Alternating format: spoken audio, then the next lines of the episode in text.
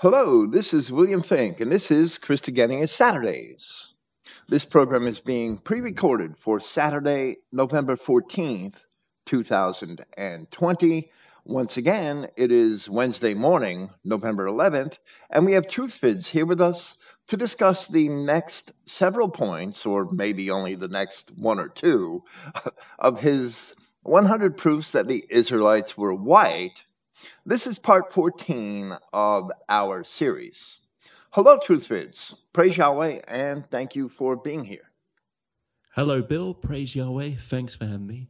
Yeah, so um, originally we thought we'd just go to the minor prophets, but then we realized um, Ezekiel, the the part where he lamentates over Tyre, we should uh, he deserves another proof. And if Daniel got two proofs, the prophet Daniel, then why doesn't Ezekiel get two as well, right? Right, Bill? Well, well, I mean, there's probably more than two. But we're not halfway through the series, and and I might think of a few more before it's over. I'm sorry.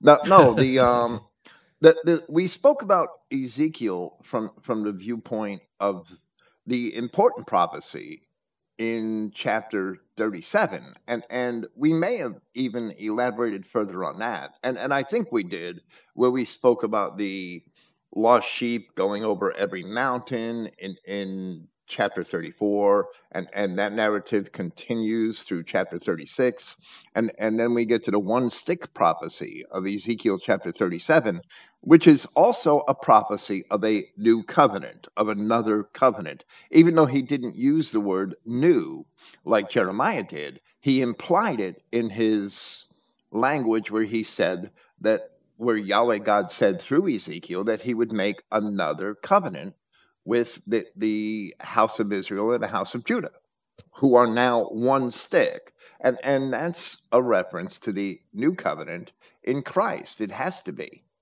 be because nothing else done in Judea from that point forward included the house of Israel. It only included the remnant of Judah after the Babylonian captivity, which by no means can qualify as all of Israel, as the Jews claim to this day.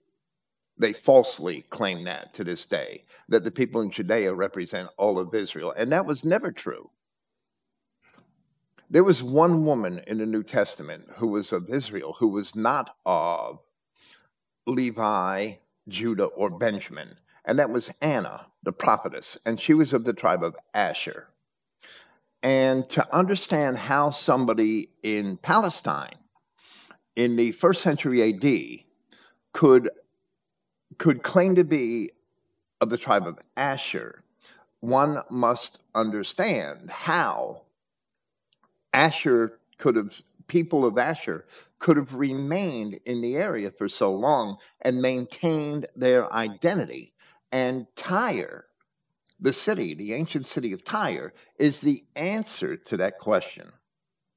Because the Tyrians had, had um, survived the Assyrian captivities by submitting themselves to Assyria. And doing that, they were actually turning their backs and being treacherous to their fellow Israelites. And we'll discuss that today, I pray, when we discuss the minor prophets. And the Tyrians when the Babylonians came, they destroyed the mainland city of Tyre, which in the Assyrian inscriptions was called Ushu, actually, after an ancient name that's not mentioned in the scripture.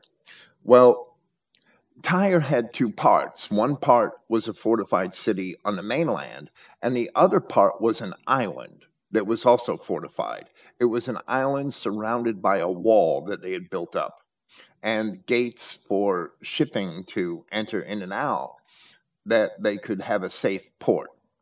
And for that reason, Tyre was such a successful port because it was practically, with, with, the Phoenicians of Tyre having such a command of the seas, the island city was impregnable. So Nebuchadnezzar could destroy the mainland city, but he couldn't reach the island. And it survived the captivities. In the Persian period, the Tyrians had built many ships for the Persians, and doing so, they had spread themselves back to the coasts. and they thrived in the Persian period and in the subsequent Hellenistic period, so that you still had some Israelites who would identify themselves with the tribe of Asher, and we see that in prophetess. Alexander destroyed the island city of Tyre by building a rampart out to it. And to build the rampart, he used the debris of the destroyed mainland city and had his men fill in a rampart, perhaps a couple of hundred yards at the most, out to the island so that he could get machines out there and, and breach the walls and destroy the city, which is what he did about 330 BC. But by that time, during the Persian period that preceded Alexander, many of the Tyrians had expanded themselves back to the coastland on the mainland and no longer lived in a city. So that's how people of the tribe of Asher were still around in the time of Christ. And with that, we should probably discuss Ezekiel's lamentations over Tyre, because these are significant. In, and I will explain that momentarily, but these are very significant in proving the identity of the Israelites. I don't know if you have anything to add. I was just going to say it's ironic that they uh, managed to survive, um, you know, the Babylonian um, siege but then um, the you know the city that got destroyed ended up being their undoing. So, so Yahweh got them back, basically. Right, absolutely, and and it's also indicative of the fact that the other races that moved into um, Palestine, the Edomites and the Canaanites, who remained there, they didn't care about that city. They left it in rubble for almost 300 years, at least 250 years. 260 years from the time the Nebuchadnezzar destroyed the mainland city, it stayed there in the rubble. The rubble remained for Alexander to come 260 years later and use that rubble to build that causeway out to the island. And it took, I believe, nine or 11 months, one or the other. I forget the exact figure, but it was a, it, it was a good amount of time for him to do that with his armies, employing his armies in the task, as Josephus describes in his Antiquities, Antiquities of the Judeans, as it should properly be titled. So let's discuss Ezekiel's lamentations over Tyre. And I believe this is point 38 as we've been counting them in your 100 proofs. In all of the, so. I'm sorry. S- sorry, I just said I hope, hope, yeah, ho- I hope it's 38, right? Okay. In all of the ancient Greek accounts, beginning with Herodotus, the first surviving narrative historian, the Dardans, and therefore the Trojans, the Leleges, Carians, and Milesians, the Cilicians, and the Phoenicians were all related. And many of these groups were described as having originated in Crete. In other words, coming through Crete and then establishing other colonies in Anatolia and beyond, in, and in Greece. In the Greek myths, from as early as the Iliad, Europa was the daughter of Phoenix, the son of Agenor, king of Tyre and the sister of Cadmus the Phoenician, who founded the Greek city of Thebes. Europa was the mother of Sarpedon, the legendary founder of Miletus, a notable city of the Carians. Caria was the district, it later became known as part of Ionia because the Ionians invaded it and took control of it in the ninth century BC, perhaps, but Caria was the district where Ephesus and Miletus were, those ancient cities, and it was the southwesternmost portion of Anatolia or modern Turkey. So, Europa was the mother of Sarpedon, the legendary founder of Miletus, which was a notable city in Caria, and Sarpedon was the father of Minos, the famous king of the Cretans from which we get the name Minoans. Now, before the time of Herodotus, probably in the sixth century, there was a man named Thales, and Thales was from Miletus, and he was one of the seven sages of ancient Greece, one of the seven most notable men of wisdom in ancient pre classical Greek history who were identified as sages in the classical period. This is before the famous philosophers that we know today. It was before Plato, hundreds of years before Plato, before Aristotle, before Socrates. The Greeks had these seven sages, and Thales was one of them. Herodotus attests that he was a Phoenician by race. He wasn't really a, to the Greeks, he wasn't really a Greek, but a lot of the Phoenicians were indeed Greek. So that there was always that distinction and at the same time connection between the Greeks and the Phoenicians. Herodotus attested that all of the colonies of the Phoenicians had come from Tyre, as opposed to the other cities of the Phoenicians, such as Byblos, which is itself a colony, and, and Sidon especially. And that's significant if you understand the history of ancient Israel because the Canaanites were very numerous in Sidon, but not in Tyre. And, and of course, once you start merchandising, there's always going to be some Jews. you can't say there were no Canaanites in Tyre. I'm certain there were some, but the Canaanites were prevalent in Sidon, where Israelites were prevalent in Tyre. We'll see references to that later on. In the Bible, while Tyre was within the inheritance of Asher, the Septuagint version indicates that the walled cities of the Tyrians would be inherited by the tribe of Naphtali. Later, where Hiram, the king of Tyre, who was subject to David and Solomon, had sent to Solomon a craftsman to help with the design of the temple, Flavius Josephus wrote in Book 8 of his Antiquities Now Solomon sent for a craftsman out of Tyre, whose name was Hiram. He was by the same name as the king, probably because he was a servant of that king, right?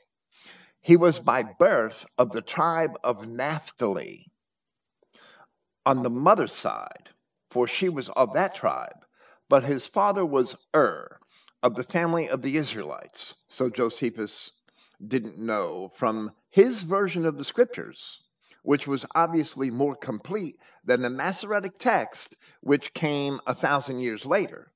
He, he didn't know from his version of the scriptures that the father of Hiram, what, which of the 12 tribes he was from, but he knew that he was an Israelite. The Jews have always, and I should say the modern Jews, have always disclaimed the Tyrians as Israelites. They must do that because otherwise their entire narrative concerning their own identity disintegrates. In the book of Judges, there is the Song of Deborah after the victory of Israel over the Canaanites in the north. And she asked, why Dan remained in ships and Asher abode in his breaches, which are his port cities, the meaning of the Hebrew term, breaches being an archaic English term. His breaches are his port cities. Deborah asked why they did that rather than come to the fight. Four centuries later, the census of David recounted the Israelites in Tyre I'm sorry, counted the Israelites in Tyre and Sidon, just as in every other city in Israel. The relationship of David and Hiram, the king of Tyre, shows that Hiram was subservient to David and complied with him happily and voluntarily. Solomon gave Hiram cities in Galilee as a gift. So that also shows that Hiram was an Israelite, Otherwise, otherwise Solomon would have been transgressing against God to give Hiram control of anything in Galilee. But here in Ezekiel, there would be no doubt that the kings of Tyre were of Israel, and they certainly were. And we're going to learn that from the lamentations of the king of Tyre in Ezekiel chapters 27 and 28, and the lamentations of the city itself. So, if the Greeks of Thebes were white, and they certainly were described as being fair and blonde in the tragic poets, and if the Minoans and the Trojans were white, and if the Milesians, who later made settlements in the Danube River Valley around the Black Sea, and as far west as Ireland, if they were white, Ireland, I should say Spain and Ireland, because they were also in Spain, if they were white, how could the ancient Israelites have been anything but white once you understand the identity of the Phoenicians? But in Amos chapter 1, we read an accusation against the Tyrians who submitted themselves to Assyria and betrayed their own brethren. And it says, Thus saith Yahweh, for three transgressions of Tyrus, the city Tyre, and for four, and some people pronounce that Tyre, some people say Tyre, some people say Tyre, T Y R E. It should probably be Turus. That was the Greek name for it. For three trans- transgressions of Tyrus, and for four, I will not turn away the punishment thereof, because they delivered up the whole captivity to Edom and remembered not the brotherly covenant. But I will send a fire on the wall of Tyrus, which shall devour the palaces thereof. The whole captivity. Here it is evident that the Tyrians were selling their own brethren who were defeated by the Assyrians as slaves to the Edomites. They had to be Israelites in order to be accused of forgetting the brotherly covenant. This explains why Ezekiel would make lamentations for Tyre itself and for the king of Tyre. Whom did God ever lament in the words of his prophets but the children of Israel, or divisions or individuals from among them? Canaanites do not get lamented in the word of God. He promised to exterminate all the Canaanites. He demanded that the Israelites exterminate all the Canaanites. Only Israelites and other people of, of the descendants of Adam are actually lamented in the Bible. And as far as I remember, only Israelites are lamented, even though there, there is expressions of lamentation in Genesis chapter 6 and later concerning the flood of Noah and, and why God had to destroy most of the Adamic race at that time. There are two full chapters of Ezekiel devoted to lamentations over Tyre and her king. And Ezekiel was certainly not lamenting Canaanites or other aliens. And, and the contents of the Lamentations prove that. So in Ezekiel chapter 27, verse 6, we read in the King James Version Of the oaks of Bashan had they made thine oars.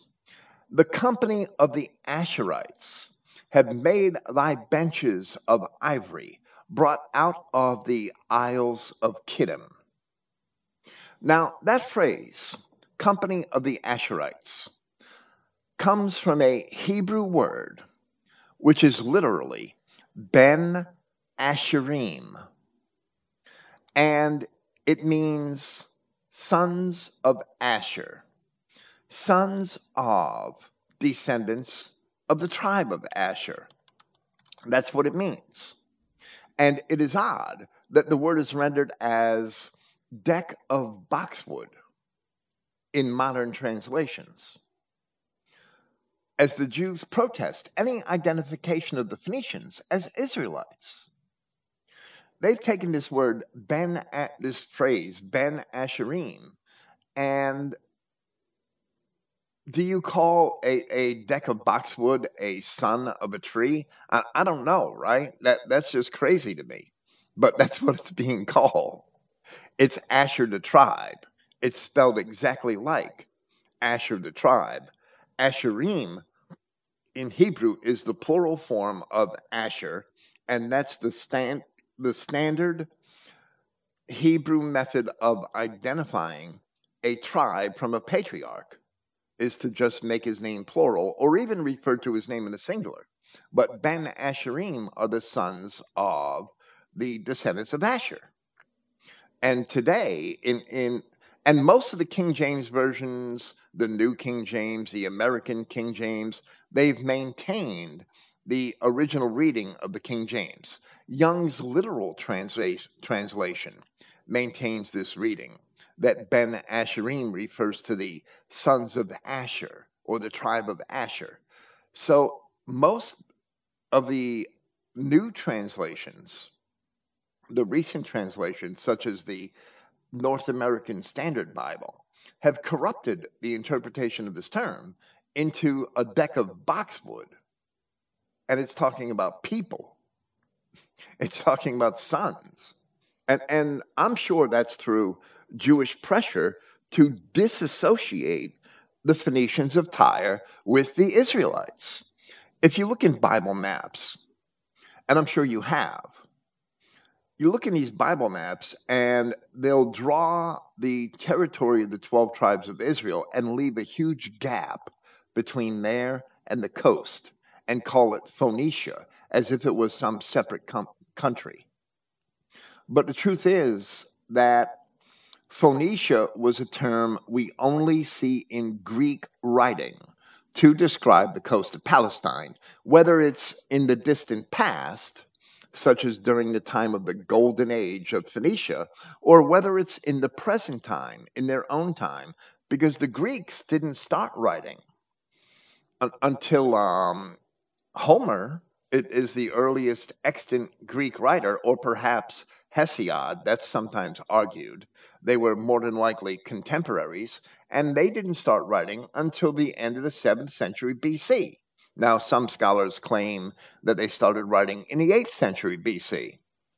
But that's fine. That, that's immaterial to our argument here. The golden age of Phoenicia ended, and Tyre became a subject state to Assyrians and later to the Persians, the golden age of Phoenicia ended by the end of the 7th century BC.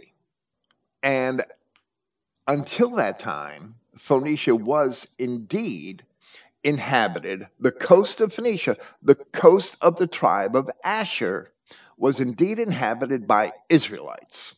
And that's proven throughout Scripture in the interactions with the Tyrians, with the Sidonians, and with, with events such as Elijah's visit to Zarephath and his healing of the son of the widow, which occurs in the books of Kings, where Zarephath is on the coast in between Tyre and Sidon.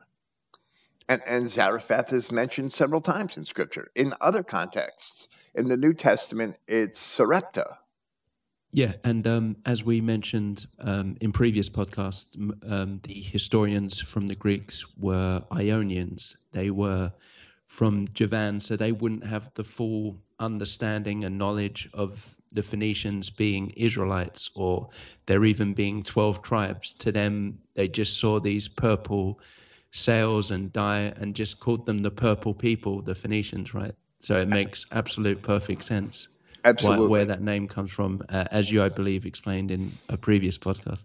Absolutely. If if you understand how the Greek language works, how they get like um, Englishmen from England, right? And and how maybe the term England came from angle, right? Thing the, the way language um, progresses like that and, and the way those adjectives are formed. Being english can be a an adjective. It describes a man right? As english it modifies the noun. English man is englishman. So it's basically a, an adjective that became a noun. Well, well how does that work in greek? And and the word one word for purple, because there's two, one word for purple in Greek is phoinix. And that word was used to describe the purple dye, which is extracted from a mollusk called the murex, M U R E X. It's a mollusk. I don't know if it's a clam or some other type of mollusk. I don't remember. Well, Phoinix described that. And Phoinike was therefore used to describe the land from where the Phoenix was the, what was found. And, and those people in the land, Phoinike, they in English are called Phoenicians. Phoinike is Phoenicia or, or Phoenicia. So that's how we get the term Phoenicians. And the Greeks merely called that coast after the purple dye that they sailed there to trade for, to, to get some, because they used it in Greece. It's that simple. That's where the word comes from. It doesn't describe a race, it doesn't describe a nation, it, it only describes the coast to the Greeks and that area was called Phoenicia. Now, the word for Tyre in Hebrew is tsor, T S O R. And if you read George Rawlinson's notes, for example, in his um, translation of Herodotus's histories, he even posited, and, and this is absolutely correct, that Tyre, Turos to the Greeks, T U R O S, comes from the Hebrew word T S O R or tsor, and Suros also does. And for some reason, who knows why, the Greeks divided the TSOR of Tsor into two words Turos to describe the city, and Suros to describe the land around the city. So that is where the Romans got Syria from, the Greek Suros, S U R O S. Now, the kings of Tyre in the Persian period had, had grown powerful and, and they had been vassals to the Assyrians and they had been vassals to the ancient Israelites. And Solomon awarded them land in, in northern Palestine in, in different various times, the kings of Tyre ruled over Sidon on the mainland, as well as Tyre on the mainland, and must, much of the land in between. So eventually, that land was known to the Romans as Syria. And they extended that name because the Romans and Greeks, and, and this is clear in some of the writings, Strabo, I believe, was actually um, had actually confused the two the Romans and the Greeks actually confused Syrians and Assyrians. So that sometimes Assyrians were mistakenly identified as Syrians. So Assyria was to the northeast of Syria, and it all became Syria to the Greeks and Romans. That's a simplified version, but it's true. That's how Syria got its name. But it didn't have that name in ancient times. To the Hebrews, it was Aram. And, and there were diverse places within the land of Syria, and not all of them were Aram. Abraham came from Padan Aram, which is the plain of Aram in far northern Syria. That's an example. Damascus was um, originally a city of Aram, but the Israelites had, had taken control of it in David's time. And, and many Israelites dwelt there, even down un, until the period of, of the Assyrians and Babylonians. Hamath is in northern Syria, and that was a property of Israel. And, and we've already explained the struggle between the Israelites and, and the, the Assyrians for control of Hamath. That Jeroboam II, it belonged to Judah, and Jeroboam II had gotten it back for Israel. And, and then the Assyrians came and took it after Jeroboam II died. So that this is a digression, but it's necessary to show that that this that these this these ancient Israelites and, and Tyrians who were Israelites that they were fighting with Greeks and Persians and Assyrians and, and Babylonians for control of the ancient world, which was the ancient white world.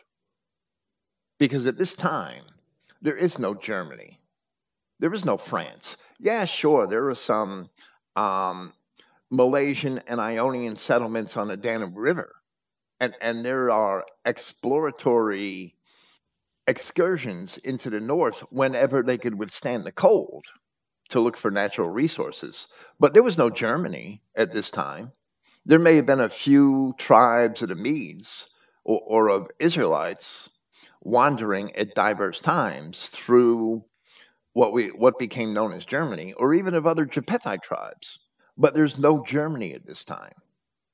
That there's no France except for some Ionian Greek and, and Phoenician settlers in various river valleys. There's no France as we know it. That the, these nations, the Ukraine and all these nations in ancient times, they weren't there. They didn't exist. That world would be formed from the migrations of people from the old world, as we've already, I think, established many times. Okay, this is t- probably too many digressions. I apologize. Ezekiel 27 6 identifies the tribe of Asher as a portion of the trade in and out of Tyre. And from there we read where Ezekiel chapter 27 goes on to describe all of the Genesis 10 Adamic nations which had trade or other intercourse with the Tyrians. Because any notable port city eventually loses a lot of the um, distinction of the original tribe that founds it and, and becomes an, an international city of commerce. And, and we see that today with New York, right? New York and, and, and the ports in England and, and any other ports anywhere in the world that they become multinational in, in their flavor. Well, here we have all of these people of these other nations in and out of Tyre. And, and Ezekiel's explaining that, that this became an ancient trading hub. And it was. It, it was a very notable trading city. It was recognized by the Greek historians. But that period, it, its glory had, had been eclipsed by other cities further west in the Mediterranean by the time that the Greeks started writing. And that's basically what Ezekiel is prophesying here. And Ezekiel's writing in, towards the end of the 7th century BC, which is about the time that the first Greeks began writing. So Ezekiel's talking about the end of the old world. And the ancient Greeks simply remember it as a memory. So, these other nations which had trade or intercourse with the Tyrians, including Judah and the rest of Israel, are described here in these subsequent verses of Ezekiel in chapter 27. And among these descriptions, in verse 19, we read, Dan also and Javan, going to and fro, occupied in thy fairs. Bright iron, cassia, and calamus were in thy market. And that can only be a reference to the Danaan Greeks and the Ionian Greeks. And here we see a clear reference in Scripture to the tribe of Dan outside of Palestine, something for which there is much other evidence. We've already talked about the tragic poets and how they describe the Danaan Greeks who founded the Mycenaean civilization as having come from Egypt. And, and they weren't Egyptians. So, after that, there are further references to the ships of Tarshish and warnings, which is Iberia, right? And warnings that Tyre would be destroyed, which is the reason for the lamentation, because Tyre was about to be destroyed. The prophecy was fulfilled when Alexander the Great destroyed the island city in 330 BC. But the Book of Nebuchadnezzar II had already destroyed the mainland portion of the city around the same time that he had destroyed Jerusalem. Then in Ezekiel chapter 28, there is first a lamentation for the prince of Tyre, and then for the king. And it is very likely that this is a Hebrew parallelism, both titles referring to the same individual. The prince is considered to be wiser than Daniel the prophet, who was already famous at the time when Ezekiel was writing, but his wisdom and riches made him arrogant the wisdom and riches not of Daniel, but of the king of Tyre, made him arrogant, believing himself to be a god. And for that, his punishment was announced, but he was nevertheless lamented. Yahweh God would not lament a devil.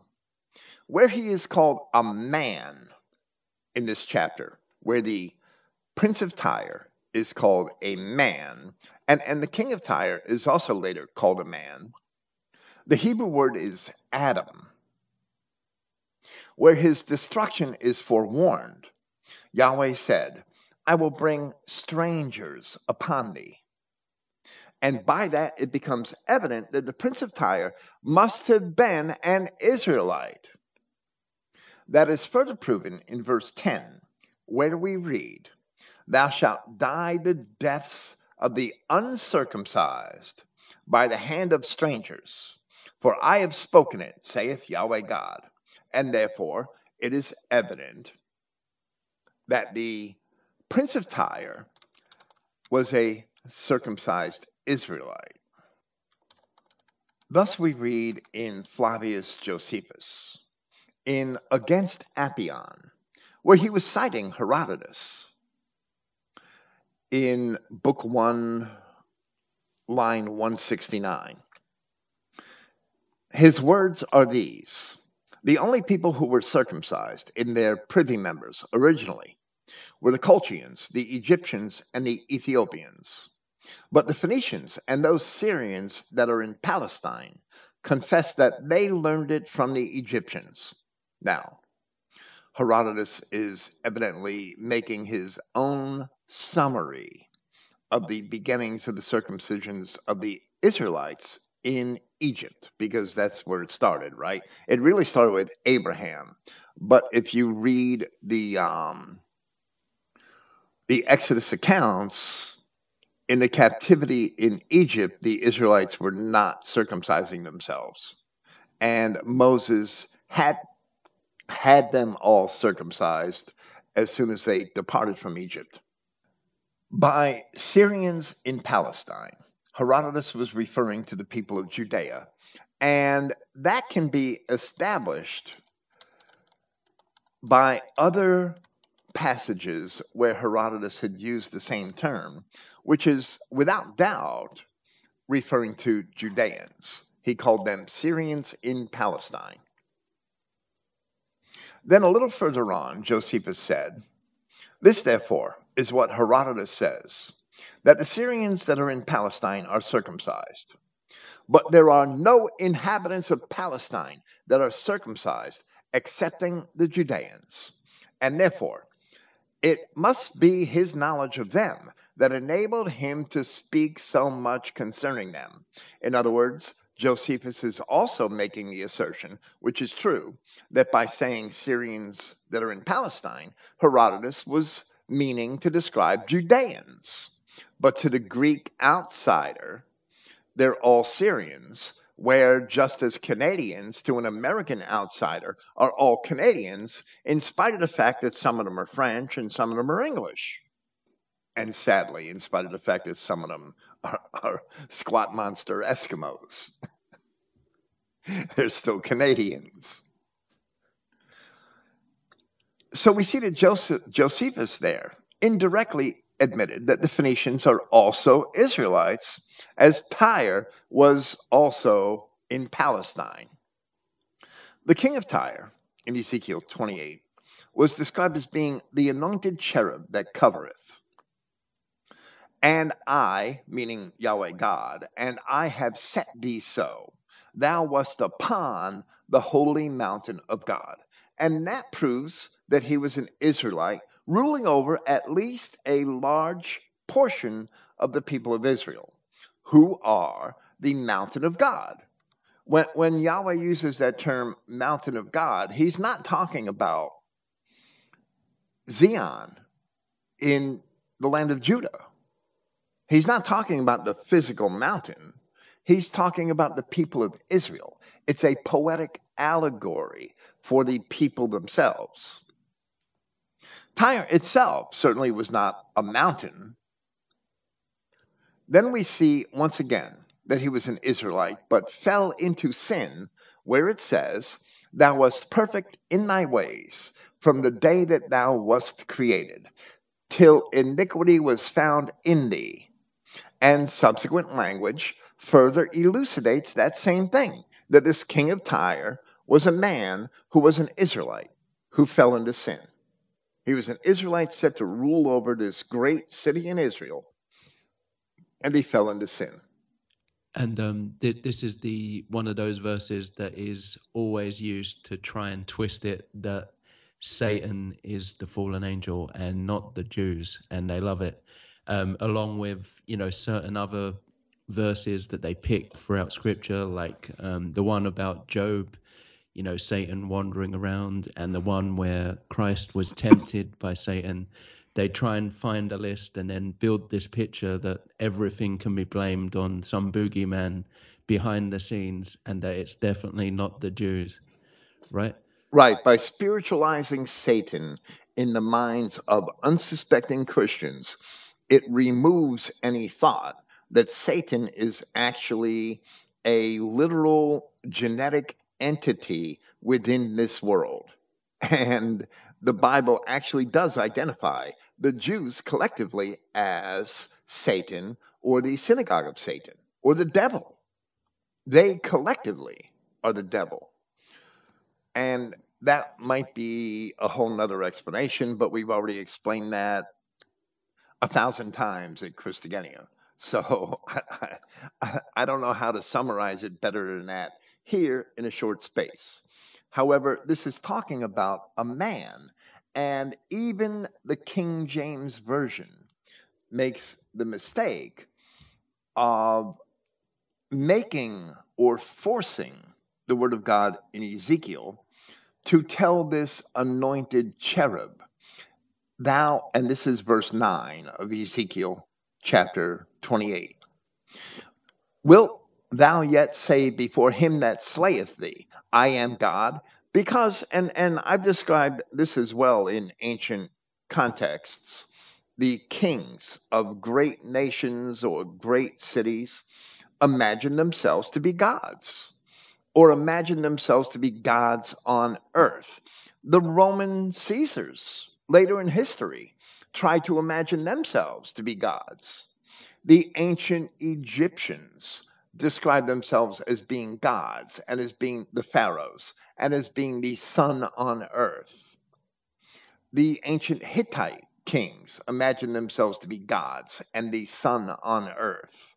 This is an old um, phenomenon that kings would, out of their own self conceit and lust and their own power, which they've acquired, actually imagine themselves to be gods. And this has been going on for millennia. So yeah, this um, is the, the lack of humility found in the king of Tyre in the seventh century, the towards the end of the seventh century BC, as Ezekiel writes this. Perhaps yeah, at the Ju- beginning. Ju- Julius Caesar, he was deified after he died. So, so even though he died, they made him into a god. And these are the Romans who are meant to be, you know, a bit more modern and a bit more smart. You'd think, how the hell can you deify somebody who just died? but but it happened, right? Well, well, right. On, they all emperors were gods. Absolutely, they were deemed gods. They were deified officially by the Roman Senate. And at first, the successors to Caesar were very careful not to call themselves gods. Augustus wouldn't call himself a god, but did express the understanding that he would be a god after he died. And he called himself the son of god because he was he was really the nephew of Julius Caesar. But Julius Caesar adopted him to make him his heir. He called himself the son of god because he was the son of Julius Caesar who was deified as a god and I explained this at length in, in my John commentary quite recently so so later Roman Caesars, after Augustus, and I, I'm pretty sure by the time of Nero, if not sooner, they started declaring themselves to be gods. And Vespasian wouldn't go there, I don't think, and Titus wouldn't go there. But his other son, Domitian, did. Later Roman emperors declared themselves to be gods. It, it's it's an age old um, problem with men of power that their heads grow and, and they become self conceited and narcissistic and imagine that they're gods. Herod, Herod Agrippa I, in the New Testament, in the book of Acts, in chapter 12, Herod Agrippa I was dressed marvelously, gilt in silver and gold, and gave some oration to the people of Tyre the rebuilt city Tyre in, in the second temple period. It was it, it was rebuilt to an extent. He gave some oration to them. The island city was never rebuilt again after Alexander, but the mainland city was rebuilt to an extent by the period of the New Testament. So Herod Agrippa I gave this oration, and the people applauded him, and the people announced that he was a god, and he never denied it so Yahweh struck him dead. And that's how the book of Acts describes the death of Herod Agrippa I, for that same reason that we see here with the king of Tyre. So yes, this so verse, nothing unusual for the king of Tyre to do this, an Israelite, since so many uh, other Israelite kings did the exact same thing. Right, absolutely. It's not peculiar at all. So many ancient kings did the same thing too. This verse, Ezekiel 28, verse 9, in the King James reads, Wilt thou say, wilt thou yet say before him that slayeth thee, I am God?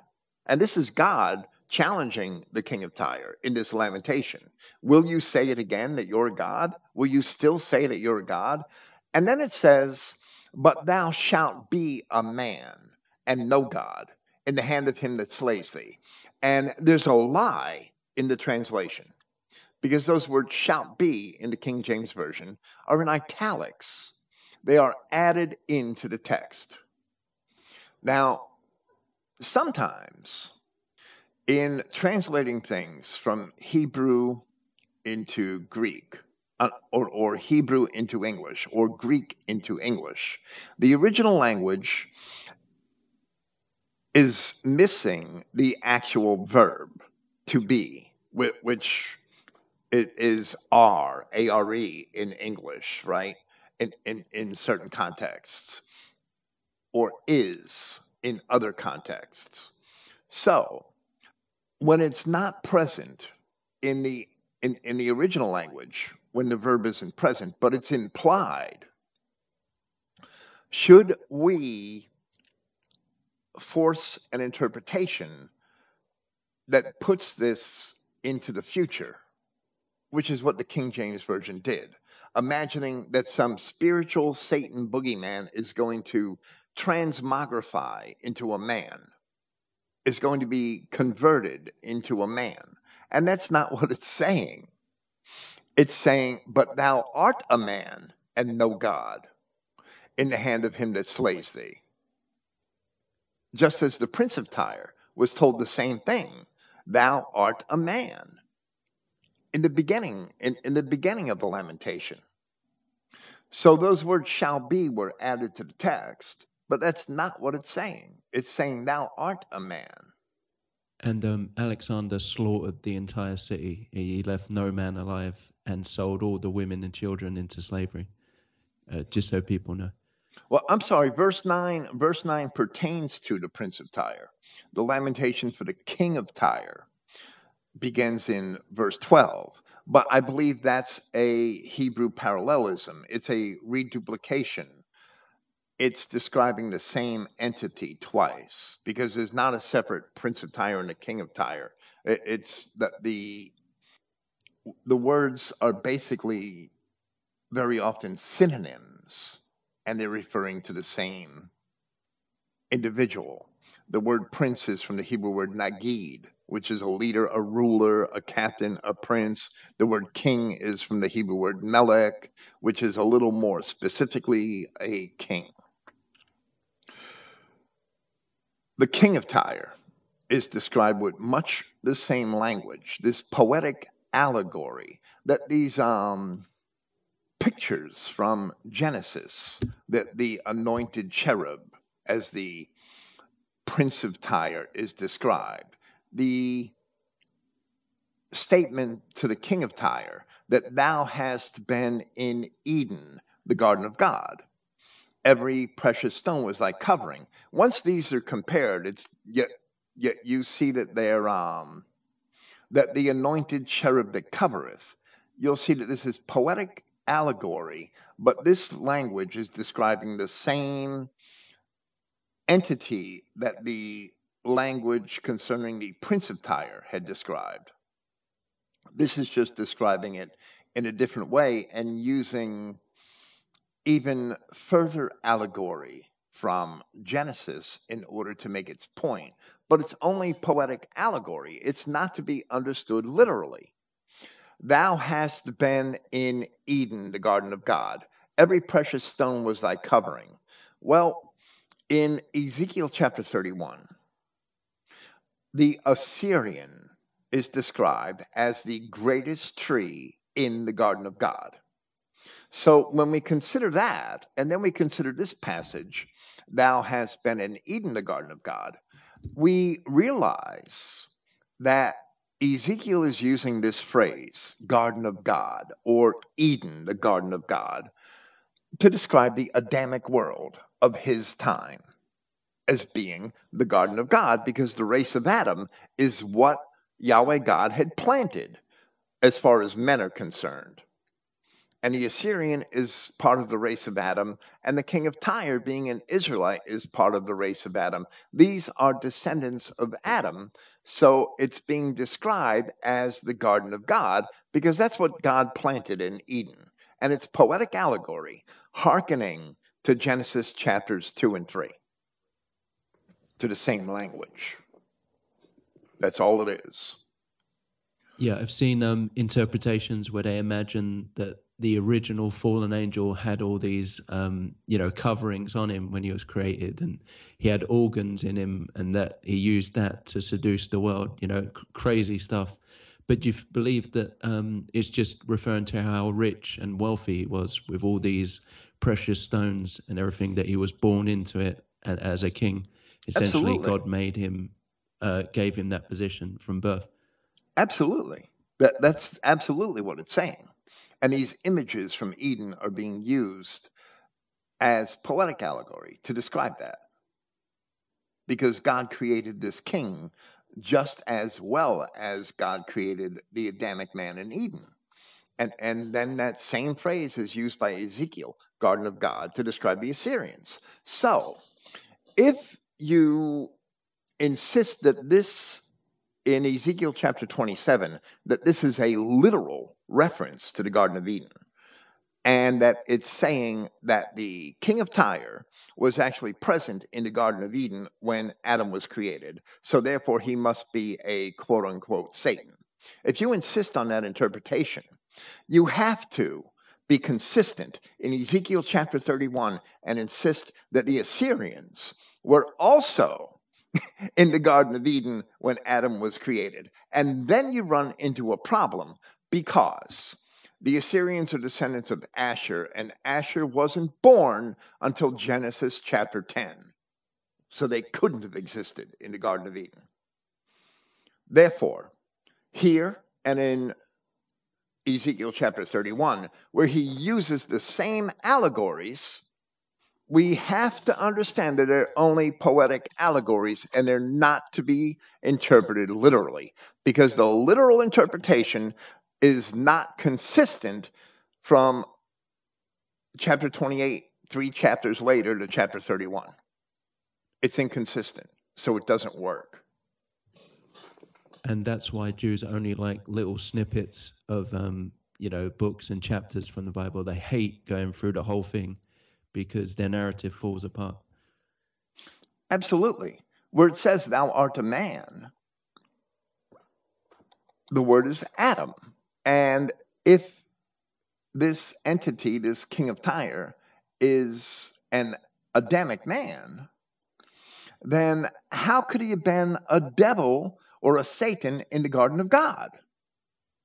It's not consistent. There's in there's serious inconsistencies with the Judeo-Christian interpretation of these verses. It's referring to a man who's the king of Tyre and it's using poetic allegory from Genesis to describe the grandeur that he had as king and the wealth that he had as king. That's all it's doing. And in Ezekiel chapter 28, it, it says to the prince of Tyre, it attributes to him the words, I am a God. I sit in the seat of God in the midst of the seas. Yet and and then Yahweh's answer to that through Ezekiel the prophet is, Yet thou art a man and not God, and that word is also Adam, just as it is in verse 9. If he's a fallen angel, if he's a Satan, he can't be an Adam. But it's stating very plainly that he's only an Adam. In those multiple ways, the Judeo Christian interpretation of these verses falls apart. This is referring to the king of Tyre as an Israelite. It proves that he's an Israelite. Once we see through, once we set the fantastic Judeo Christian Jewish interpretations aside and see through the language and the poetic allegory to see the core of the message actually being expressed, this proves that the king of Tyre was an Israelite who was granted much wealth and a great station in the Garden of God, which is the Adamic world of the time, and and he imagined himself to be a god. So for that reason, he was going to be destroyed.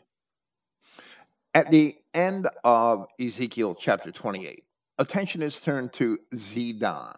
And, and that's another word that's problematical in, in bringing it into any other language because that TS that begins the name Sidon is often translated into a Z or sometimes into an S. And sometimes the letter, the, the Hebrew letter, is translated into a T.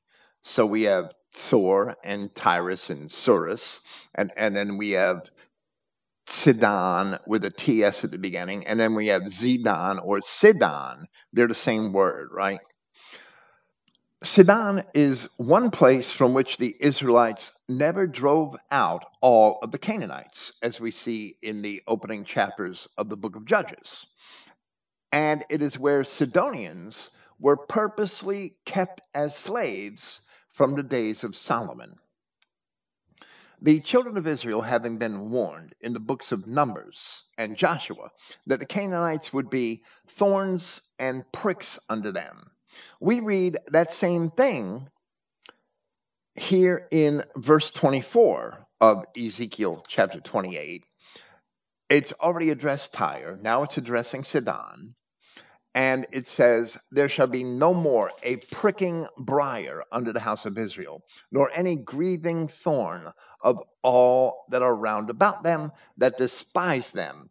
And they shall know that I am Yahweh God the merchandising and colonies established from Tyre, being one of the vehicles through which Yahweh had dispersed the Israelites abroad, in keeping with the promises to Abraham that his seed would become many nations.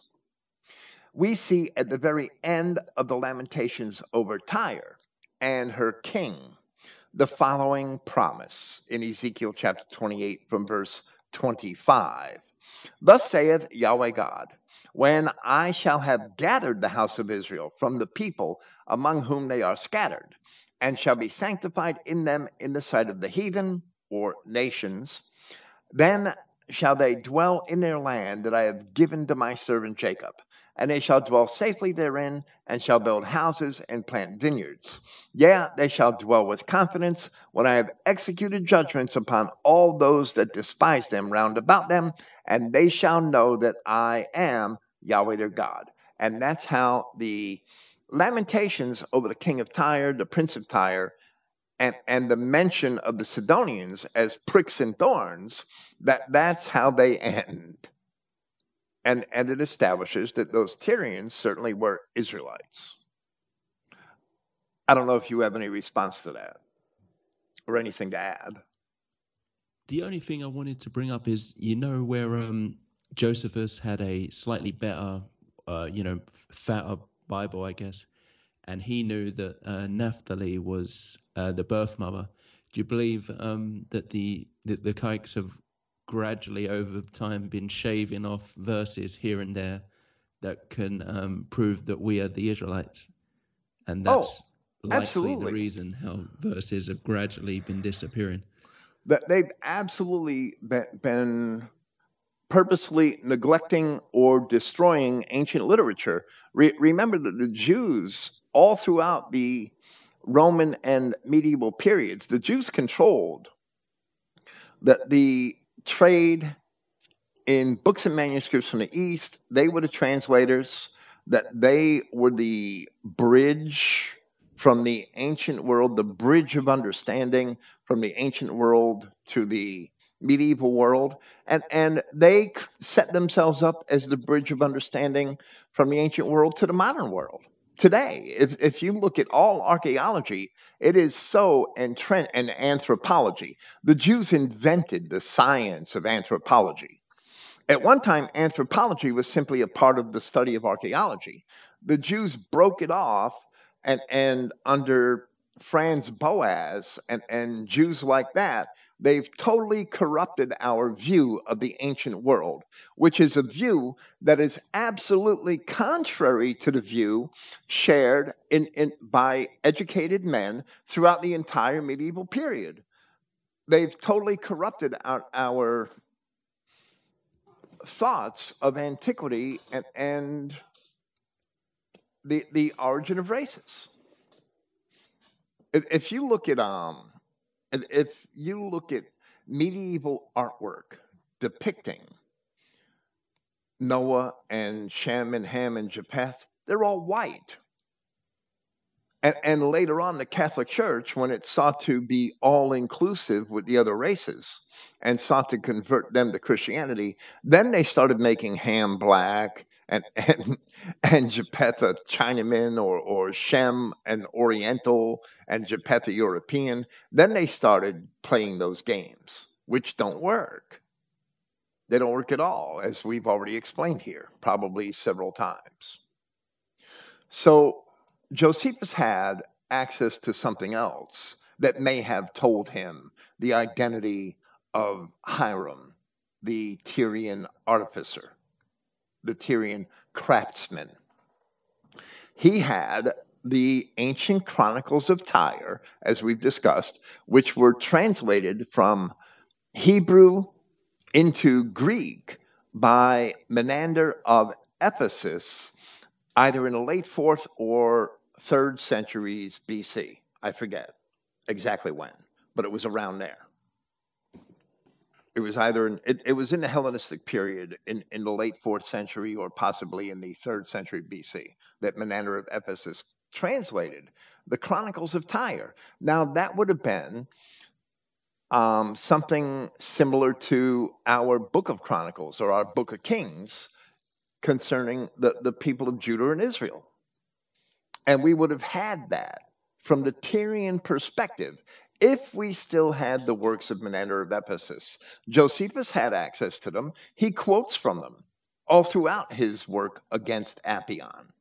Against Apion is a treatise that Josephus wrote to refute one of the Greek writers who tried to claim that Judea was was a novel new contrivance that it didn't really have any position in antiquity and Josephus was using the writings of the Greeks, like Herodotus, and, and others in order to refute that position and prove that Judea was actually very, very old. That was the whole point of Against Apion. Probably in response to criticisms of his antiquities of the Judeans. From that, we should probably move on to the minor prophets. Yep, absolutely. The, They're the just minor... as important, right, as um, the big prophets. Oh, absolutely. Major prophets. Absolutely. In, in, their their prophecies prove that God will will deal exclusively with Israel and Israel alone, among other things. And and the, the minor prophets are also instrumental in connecting the Israelites to the outside world, that all of this stuff in the Bible didn't happen in a, bu- in a bubble, and, and that it actually happened. And that what we claim from the New Testament and from Jeremiah and Ezekiel concerning the prophecies of the New Testament, that that same attitude is held throughout all of the minor prophets. So I would rather discuss the minor prophets in their correct chronological order, which is significantly important to understanding them at all if you don't get the chronology down. And there's three or four books of minor prophets that the mainstream commentators and that the the order that they appear in in the King James version, it, it's totally wrong. They're totally wrong in their claims about when these prophets wrote. And I've proven that because I've completed commentaries on all of the minor prophets at Christogenea, and I address the issues of chronology in those commentaries. It's spread out o- over several years' work, so, so it's nothing that I could summarize right here. But here we're going to discuss the minor prophets in their correct chronological order. And of the 14 minor prophets, Jonah was the earliest and he tried to jump a ship to Tarshish. He tried to jump a ship to Europe to escape the obligation laid upon him to go to Nineveh. At the time, the Assyrian Empire was just beginning its expansion into Syria. And perhaps a few decades or so later, the Assyrians would begin to invade Israel and Judah. According to the Greek versions, the Assyrians worshiped Semiramis, a fish goddess who lost her mother as a baby and was nursed by doves, according to the Greek histories, I should say. The name Jonah comes from the Hebrew word for dove, and Jonah came to Nineveh in a fish. If the Assyrians worshiped Semiramis, a fish goddess, and Semiramis, by the legend, was nursed by doves. That's why the Assyrians would listen to a man who came out of fish whose name meant dove. And that's what Jonah means. That is the key to understanding why the Assyrians believed Jonah. For that reason alone, the Assyrians believed him. And this also helps to show a degree of continuity of culture between the Hebrews and the Assyrians, even if the Assyrians were pagan. Their languages were both Semitic and they had many similarities, and they also had many similar myths and customs. Because remember, this time, many of the people of Israel are also pagan. They took off into paganism after the kingdom was divided. Some of them remained pious to Yahweh, to God, but they, for the most part, took off after paganism. The next prophet, Hosea, was a contemporary of Isaiah, He wrote during the same time, the time of the same kings which Isaiah had written, from Uzziah to Hezekiah. But he did not write much, and it is comparatively, right? And it is not entirely clear that he lived quite as long. He was writing during the days of Hezekiah, but whether or not he wrote to the end of Hezekiah's rule, as Isaiah did, that we don't know. In Hosea chapter 1, we see prophecy stating that Israel would be divorced, that they would no longer be the people of God, and that they would not receive mercy. But then, immediately in those same prophecies, there is a promise of future reconciliation with those same people. The Apostle Peter acknowledged this, where he quoted that same passage from Hosea chapter 1 in his first epistle. Then in chapter 2, after Israel had been depicted as a bride divorced by her husband, God promises in Hosea to betroth Israel once again in the future and to remain betrothed to her forever there were no promises to betroth himself to any other people. So, many centuries later, perhaps nearly eight centuries later, when Christ came, he was described by himself, by John the Baptist, and by Paul of Tarsus as being the bridegroom and husband of Israel.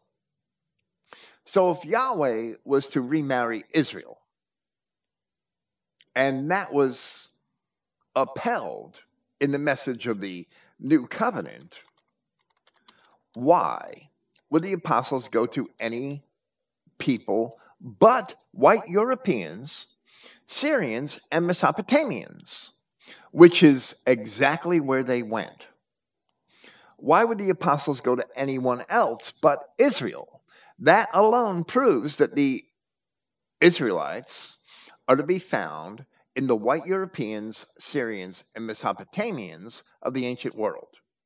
And when I say Mesopotamians, I'm referring to people such as the Parthians and the Sacae or Scythians who remained in Mesopotamia past well, well past the period of the time of Christ many of them were still there. Many of them remained there and remained Christian all the way up to the Islamic conquests when they were slowly marginalized and, and, and destroyed and pushed out of the way or whatever, whatever their fate was. Because many of them served different fates, right? Converted forcibly or, or killed or enslaved or, or whatever happened to them as individuals under the Islamic period.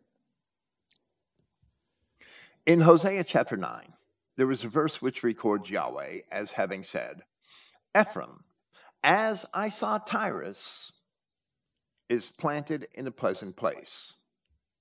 But Ephraim shall bring forth his children to the murderer. And the Tyrians were composed of the northern tribes of Israel, Asher, Zebulun, Naphtali, and Dan. Then a few verses later, in chapter 10, we read, The inhabitants of Samaria shall fear because of the calves of Bethaven. For the people thereof shall mourn over it, and the priests thereof that rejoiced on it, for the glory thereof, because it is departed from it. Bethaven means house of vanity, and it refers to Israel in general, but it was also a town in Ephraim. After the kingdom divided, from the time of Jeroboam I, the children of Israel took to worshiping calves once again. And so it was among the Phoenicians, who took calf or bull worship with them as they spread throughout the Mediterranean. But this is especially known in Crete among the Minoans. As we explained earlier in the series, the Minoans were also related or earlier this evening, even, the Minoans were also related to the Phoenicians by the Greek writers. Hosea chapter 13 speaks of Baal worship, which is found throughout the early Mediterranean nations and also in Gaul and in the British Isles. While there is much more evidence to prove this, it shows a commonal, commonality of culture between the Israelites in Tyre and the ancient white nations of the Mediterranean basin. This still was there um, any reason why Jonah went to warn the Assyrians, but we never seem to get any warnings to uh, like the other uh, Adamic races? I'm sorry. Repeat that, please. Sorry, sorry. Um, the way Jonah went to Nineveh to the Assyrians to give them a warning. Sorry, I'm going a bit back here, but um, we we never really see any other warnings to the other Adamic races. Uh, other Adamic races. It seems only Assyria like got this warning. Well, well, I mean, the Babylonians got warnings, received warnings from Scripture, and the Persians received warnings from Scripture. But the Assyrians were the empire of the time that Yahweh had used to remove Israel to that new land that they were promised in 2 Samuel chapter 7, I believe. And elsewhere in the Old Testament, it was it was warned that they were going to be taken into captivity. As early as the book of Numbers, it was warned that Asshur would take Israel captive. Asshur being a reference to the ancestor of the Assyrians from which they received their name. The Babylonians have warnings and the Persians have warnings in, in scripture, but the, the Persian Empire didn't arise until after all of Israel and Judah were taken off into captivity. So Assyria is treated differently for that reason. And as um, Assyria was so powerful, the, the other nations wouldn't have been able to do anything anyways. So the warnings would have to go to Assyria. So, so it all makes sense, yeah. Oh, yeah, absolutely. It makes sense once you understand the chronology of the minor prophets and, and the major prophets. It all makes sense. That these minor prophets, Hosea, and, and we'll, we'll speak about Amos and Micah briefly in, in as we progress this evening, but Hosea Amos, and Micah were all contemporaries of Isaiah. They were all writing around the same time. Hosea didn't write as much as Isaiah did, and Amos probably wrote as much as Hosea did, but nowhere's near the volume that Isaiah had of prophecy. And Micah is even briefer, is an even shorter book of prophecy. Now, Amos and Micah evidently didn't prophecy or, or, have a ministry as long as Isaiah's, but it was still significant. And they still had things to say which lend to the narrative or corroborate the narrative offered by Isaiah and Hosea in many aspects. So I hope that answered your question. Um, prophecies against Persia exist in Daniel chapter 7, no, Daniel chapter 8. Or perhaps it's even a little later. In, in the prophecy of the goat and the ram, in Daniel, I'll, I'll have to go looking for where that is because now I'm Daniel chapter 8 is a a goat that came from the west and a ram that had two horns. And the ram that had two horns represents the Persian Empire. The two horns are Media and Persia, right? Because it was formed from those two nations, from a, a, a federation of those two nations. So we have the ram with two horns pushing west in Daniel chapter 8. And, and then a goat rises up with a notable horn and overcomes the ram. And the goat waxed very great. And, and that goat describes the empire of Alexander. I wouldn't read too much into the fact that it's described as a goat, however, in, in reference to the parable of the sheep and the goats, because Alexander certainly was also an Israelite. Not all symbols mean the same thing across many books of prophecy. That's not true. They shouldn't all be interpreted the same way in every book that they appear. So that describes the the um, the ram pushing west are the wars of the Persians to to conquer the Greeks, which failed, and the goat, which confronts the ram, is Alexander, who destroyed the ram and took possession of all of the ram's territory, which is Alexander had come to control the ancient Persian Empire when he conquered it. So that's that there are other prophecies of other Adamic nations. Some of them aren't good at all, and, and they're all in favor of the children of Israel. Ultimately, even Assyria was seen as a protector of the children of Israel that would be temporary protection in that first prop, minor prophet, which we discussed tonight, in the prophecy of Jonah. Jonah built a, a booth or a tent, a sukkath in Hebrew, and sheltered himself after he had finished prophesying to the people of Nineveh, and a gourd springs up. And it protects Jonah from the sun for three days, and it withers and dies. And, and that very likely represents the fact that the Israelites, taken into captivity by the Assyrians, would be sheltered by the Assyrians temporarily until the Assyrian Empire withers and dies and the Israelites begin their migrations into Europe. That's what I read into the prophecy of the gourd in the last chapter of Jonah. And uh, Jonah probably didn't even realize that, right? He he was just hoping to see uh, Nineveh burn. Right. Exactly. Jonah wanted to see Nineveh destroyed because, and and th- this is another proof that Jonah was the earliest of the minor prophets. When Jonah had given his prophecy, Assyria had not yet conquered Israel. They hadn't yet been in Israel. They were just beginning to expand their power and project themselves into Syria and lands that were formerly possessed by the Israelites.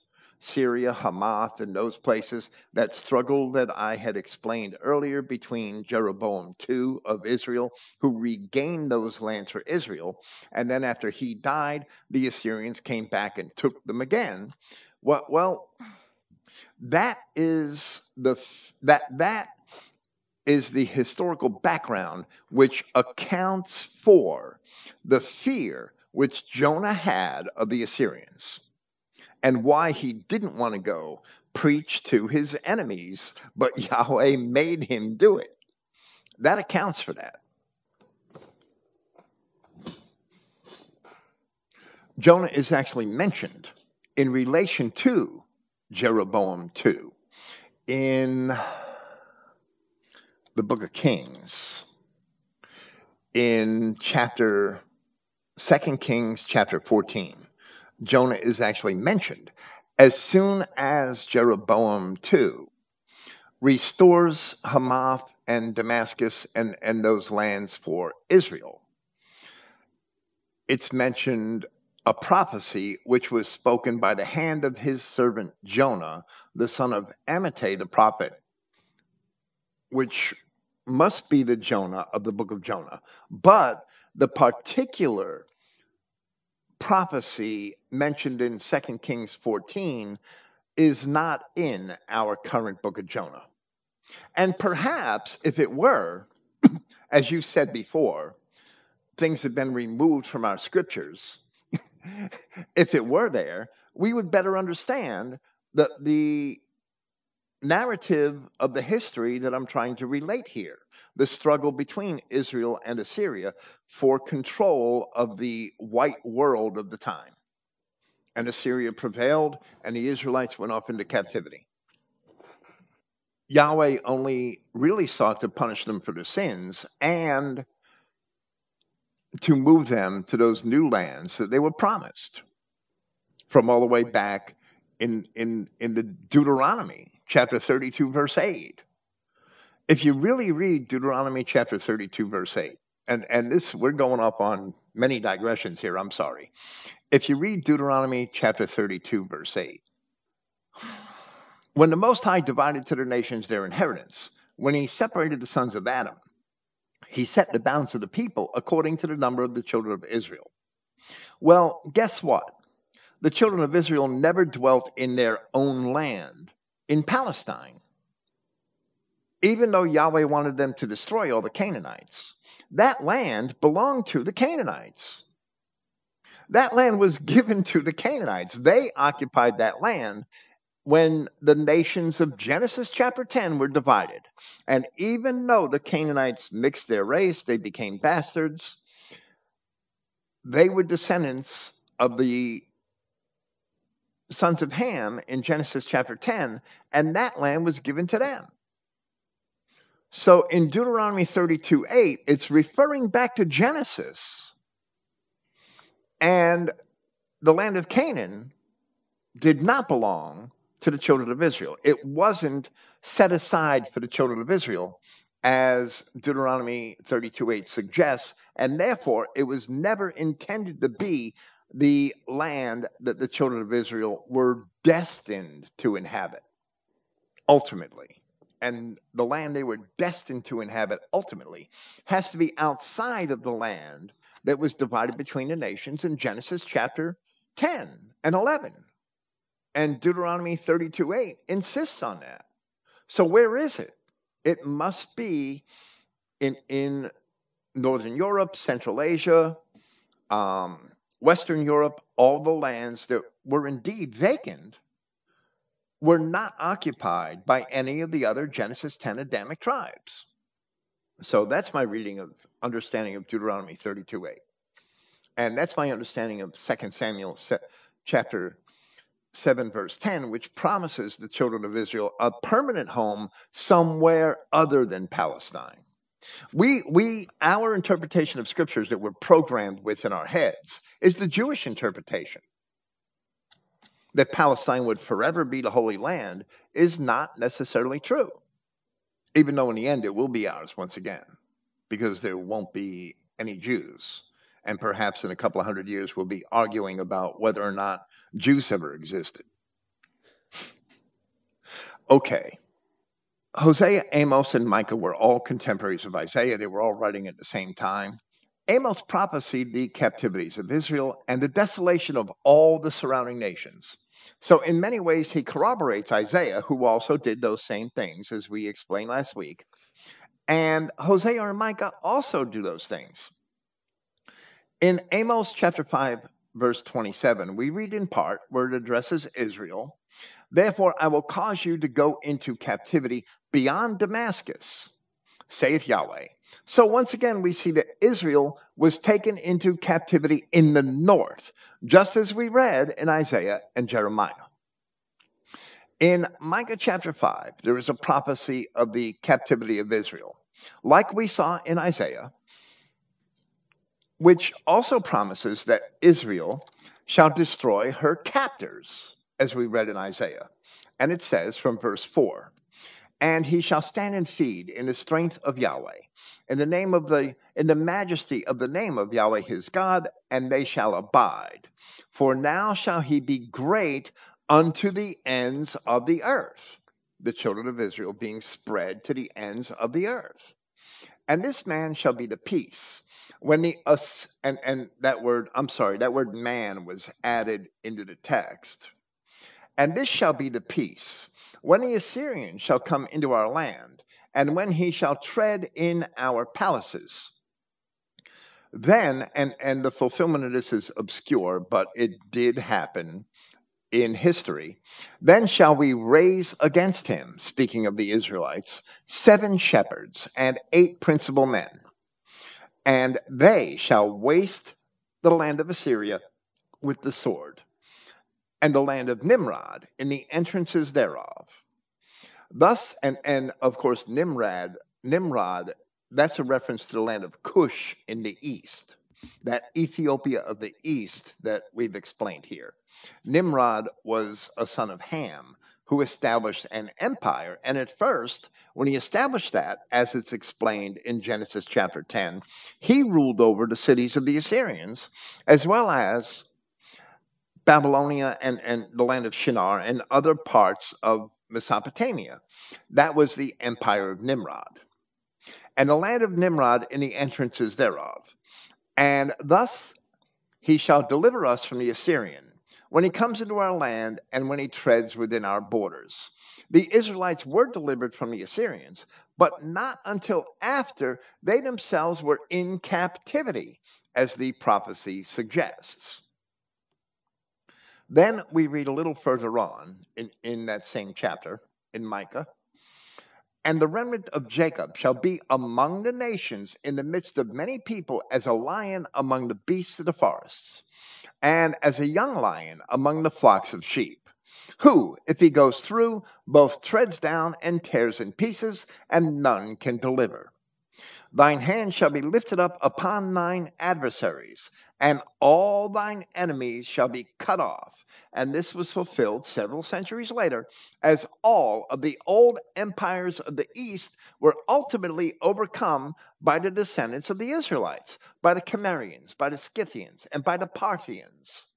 Yet these prophets were writing these things as Israel was first being taken captive by Assyria.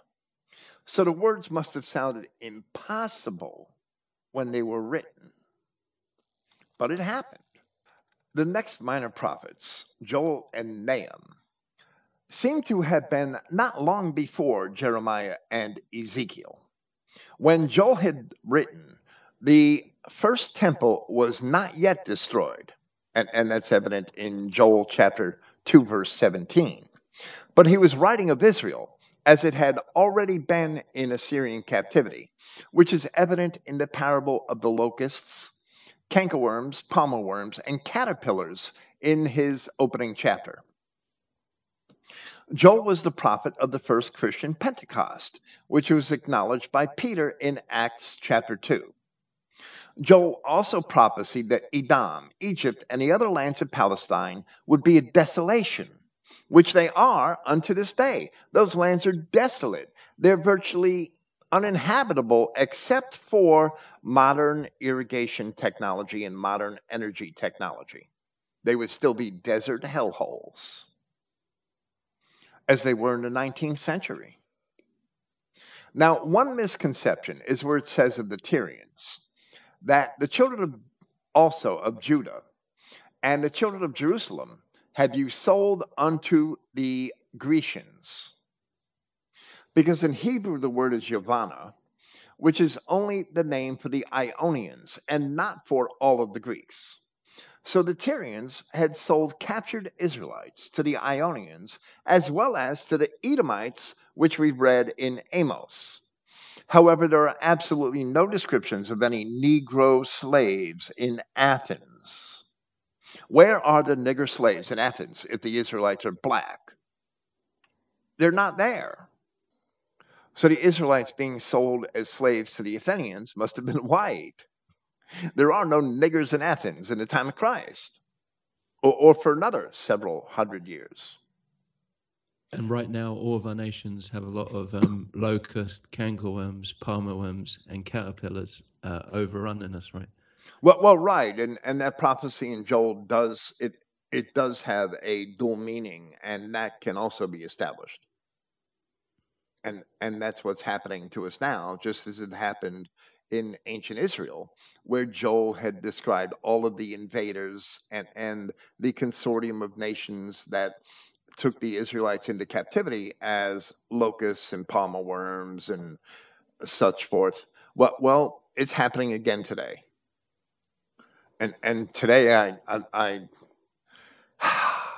I don't enjoy it, but I, I like to contrast the locusts, cankerworms, palmer worms, and caterpillars to Negroes and, and Mexicans and Asians and, and Arabs because basically that's what's going on. and they're devouring our lands again.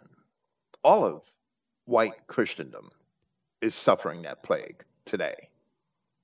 Yeah, always Jews at the top of the food chain, right? As we said last podcast. Well, well, if we understood the allegory of Scripture and we understood the historical background of Scripture, it be, these allegories become very clear, and, and Scripture would be so much more meaningful, and we would learn so much more from Scripture than most Judeo Christians do now, who think they know things and, and they think that these locusts, caterpillars, cankerworms, and palmer worms were actual bugs, where Joel was describing races of people. He wasn't describing bugs. That's just nuts.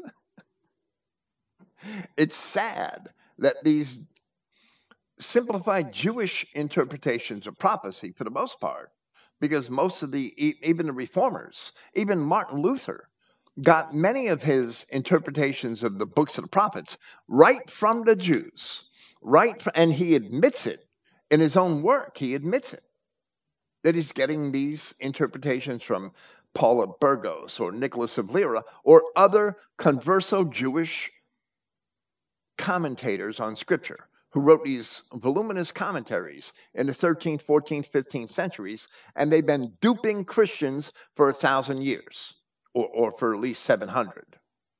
And the Judeo Christian doctrines today have come out of those same commentaries and, and out of those same um, Protestant church founders like Luther and Calvin who used those Jewish commentaries to understand Scripture. And as long as we understand Scripture from the devil, we're going to be fooled by the devils. That's what's been going on with Christendom for, for a thousand years. Yeah, and when you consider like just 50 years ago, a man could what uh, could have um, you know a basic job like a teacher, and that would be enough to buy a house, you know, on that salary, support a wife and kids, and now you got no chance. Like he'd probably be living in his mum's basement, you know, or you know, he'd have to get a massive mortgage, or, or his wife will have to work Uh, etc. It's because of all these locusts, can- cankerworms, etc., devouring everything, making everything more expensive for all of us, right? Just just another angle. Absolutely. Now, I mean, there's many angles, but someday we'll learn to actually read the Bible and and and believe what the Scripture says without the Jewish filter over our faces, which is basically what most Judeo Christians have today. The prophet Nahum is the next prophet. He wasn't necessarily after Joel, but he, he wasn't necessarily before Joel either. They both wrote in the same period, more or less. The prophet Nahum also wrote a prophecy of the destruction which was about to come upon Nineveh, which included a promise of the gospel, which is very similar to one found in Isaiah chapter 52. Along with this, Nahum corroborates the captivity of Israel, where he wrote, For Yahweh has turned away the excellency of Jacob as the excellency of Israel. For the emptiers, meaning the Assyrians, for the emptiers have emptied them out and marred their vine branches, meaning the race, the people. So Yahweh would avenge Israel by destroying Nineveh. And the last chapter of the book reads in part Behold, I am against thee, saith Yahweh of hosts, and I will burn her chariots in the smoke, and the sword shall devour thy young lions, and I will cut off thy prey from the earth, and the voice of the messengers shall no more be heard. After the Cimmerians, Babylonians, Persians, and Medes destroyed the city, Nineveh was never heard from again. The next prophets, Habakkuk and Zephaniah, both lived in the days of Josiah, king of Judah, the middle of the seventh century, maybe 640 BC. They both lived in the days of Josiah and were contemporary with Jeremiah and Ezekiel. Both prophets foretold the coming destruction of Jerusalem by the Chaldeans and gave some of the reasons for the punishment of Judah. In many ways, they corroborate things prophesied by Jeremiah and Ezekiel. Like other prophets, Zephaniah included oracles against the surrounding nations, especially in his case, the Philistines and their cities. Obadiah wrote his prophecy against Edom not long after Jeremiah and Ezekiel, and it has not been fulfilled to this day, so we still await it. In verse 11, this is proven, as it speaks of Edom on the side of the Chaldeans at the destruction of Jerusalem in the past tense. So that's how we know that when Obadiah wrote his prophecy, sometime after the destruction of Jerusalem, and the books of Jeremiah and Ezekiel had come to a close. This, this partaking in this in the destruction of the temple by the Edomites is confirmed also in the Psalms and in 1 Esdras that all that of all the Babylonian forces, Edom was most responsible for the total destruction of the Temple of Solomon. They are always the most ungodly of races, right? I mean, niggers, chinks, they just want to get by, but uh, Jews go out of their way to absolutely tear apart Christianity and our godly ways, right, in our race. Well, well, right, and they make promises to niggers and chinks and, and Mexicans and all the other races in order to help them destroy us. That's why we have this great society of Lyndon Johnson and, and this magnificent welfare state that, that just bleeds money from white Christians and transfers it to non whites, essentially. In, in, especially in Europe it, it's much worse than it is in America. It's bad here, but it's especially bad in Europe. In, in England and Sweden, where, where niggers are given mansions to live in, while, the average white Christian can barely afford the rent for his flat, as you call it over there. yeah, yeah. If if um, uh, Sheburn has kids, then then she has to have enough rooms for each kid they just ship them from Africa, and you know, oh, you got five kids. Okay, here's a five bedroom house. Right, and and I've seen um, white families with with six, eight, ten kids living in a three bedroom house for years, and they were happy with it. They managed. They got by. Daniel was contemporary with Jeremiah and Ezekiel but he had evidently lived and written for a much longer period of time than they did. He was a young man when his prophecies first began in the days of Nebuchadnezzar, and he was quite old when they end during the rule of the Persians. And, and that's a period of about 60 years, at least, maybe a little longer, probably about 70. After the time of Daniel, we have the post captivity prophets Haggai, Zechariah, and finally Malachi. Haggai and Zechariah wrote as the temple was being rebuilt in the days of Zerubbabel, about 520 BC. And Malachi apparently wrote some decades later. Haggai is portrayed as a counselor to Zerubbabel, speaking to him as a prophet that it is time to rebuild the temple of God. He is depicted as the catalyst which motivates Zerubbabel to accomplish the task. Zechariah is a prophet not only from the time when the rebuilding commenced, who describes some of the trials that those who had returned with Zerubbabel, and namely the high priest Joshua, would have to face.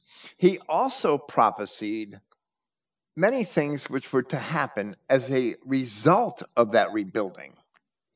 Zechariah was even a prophet of the ministry of Christ, his own travails with Satan, which is the Edomite Jews, and in addition, Zechariah, in many respects, was a prophet of the revelation itself, because his prophecies foreshadow with the same symbols a lot of things which appear in the revelation, with the same symbols and with similar meanings. Like many of those before him, Zechariah gave oracles against some of the surrounding nations. One such prophecy was against the cities of Philistia, the cities of the Philistines. And in chapter 9, he recorded the word of Yahweh as having said, And a bastard shall dwell in Ashdod, and I will cut off the pride of the Philistines. At that time, the Philistines were white. They were from Mitzrayim. They were related to the ancient Egyptians. and they had also apparently interacted and traded with Europeans for many centuries. So the people who live in the cities of the Philistines are now, today, they're bastards as a result of that punishment. But in Zechariah's time, I'm sorry, but in Zechariah's time, they could not have been bastards, at least for the most part, because otherwise the the saying, the oracle, which is a prophecy of God, that a bastard shall dwell in Ashdod, would make no sense whatsoever. It would be meaningless. So the Philistines must have still been pure all the way up to the time of Zechariah, at least for the most part. And that's also a good proof to show that a bastard is mixed race. It's it's not unmarried parents are going to move into the lands of Philistine, right? It means mixed race. It Absolutely. Absolutely. And and in the Septuagint, it's the word, the Greek word nothos. And nothos means a bastard, somebody of spurious birth. And it, it's the antonym of genesios, which is somebody of authentic race. Nothos also re, re it's also found in Paul's epistle to the Hebrews, where it describes the descendants of Esau who had taken wives of the Canaanites. Malachi, the last of the minor prophets we have to discuss briefly, because this is only brief, and I'm only hitting highlights about race and also about the, the interactions with Assyria and the captivities, things like that. Malachi is sometime after Haggai and Zechariah, as he prophesies in a time when the temple is fully rebuilt and operational, but the priesthood is corrupting itself. Malachi corroborates the race mixing among the priests, which had happened in the days of Nehemiah and Ezra, and prophesied that it would continue to happen that Judah would marry to the daughter of a strange god. He, he's referring back to the patriarch who also took a Canaanite wife and had a couple of Canaanite kids, and to Judea itself as a prophecy that the Judeans would marry themselves to a strange God. And that strange God is the God of the Edomites. When they converted the Edomites into Judaism and accepted them into the citizenry, the population of Judea, as equals, they were actually marrying themselves to the daughter of a strange god. Allegorically. Malachi was also a prophet of Christian Zionism and the ultimate destruction of Edom, which was also portrayed in Obadiah, but which is not yet fulfilled as well as being a prophet of Christ and of John the Baptist. The Elijah, which Christ had said was already come, we believe he is also a prophet of what we call Christian identity, the Elijah whom Christ had said would come in the future to restore. And, and this is the key point in that assertion to restore the racial covenant message of the scriptures. The fact is evident in the purpose of Elijah, which Christ had said was still to come in Matthew 17 11, even though John the Baptist was already dead, where we read, And Jesus answered and said unto them, Elias truly shall, speaking in the future tense, truly shall first come and restore all things. So it is evident that a prophet in the spirit of Elijah would come twice once in the form of John the Baptist, and once again in the future time from when Christ explained those things to his apostles. Therefore, if the purpose of the coming of Elijah is to turn the hearts of the children to the fathers, which race of people is it that came from those fathers, other than that race to which the apostles had brought the gospel of Christ, for which John the Baptist had prepared the way. So when you take the scriptures in context, when you read them throughout and, and see the narrative that the scriptures weave, there's no doubt that white Europeans, the people that the apostles went to with the gospel of Christ, they are the children of those fathers. They are the descendants of the 12 tribes of Israel. And we pray that this um, Elijah ministry will come soon, right? The the great awakening when people finally, uh, you know, realize who we are. The confusion is lifted from our eyes, uh, all of our people, right? Well, well, right, but I certainly believe that that vehicle is Christian identity because it's the only um, true. It, it's the only expression. Let me put it that way: Christian identity, as we know it at Christogenea, and and other ministries that that are um, that that share a similar message, even though they don't agree with all of our doctrines, that they share the similar overall message, which is the core of that Elijah which is to come, which is to turn the hearts of the fathers to the children, the hearts of children to their fathers. That, that's the racial covenant message of Scripture that is common throughout Christian identity.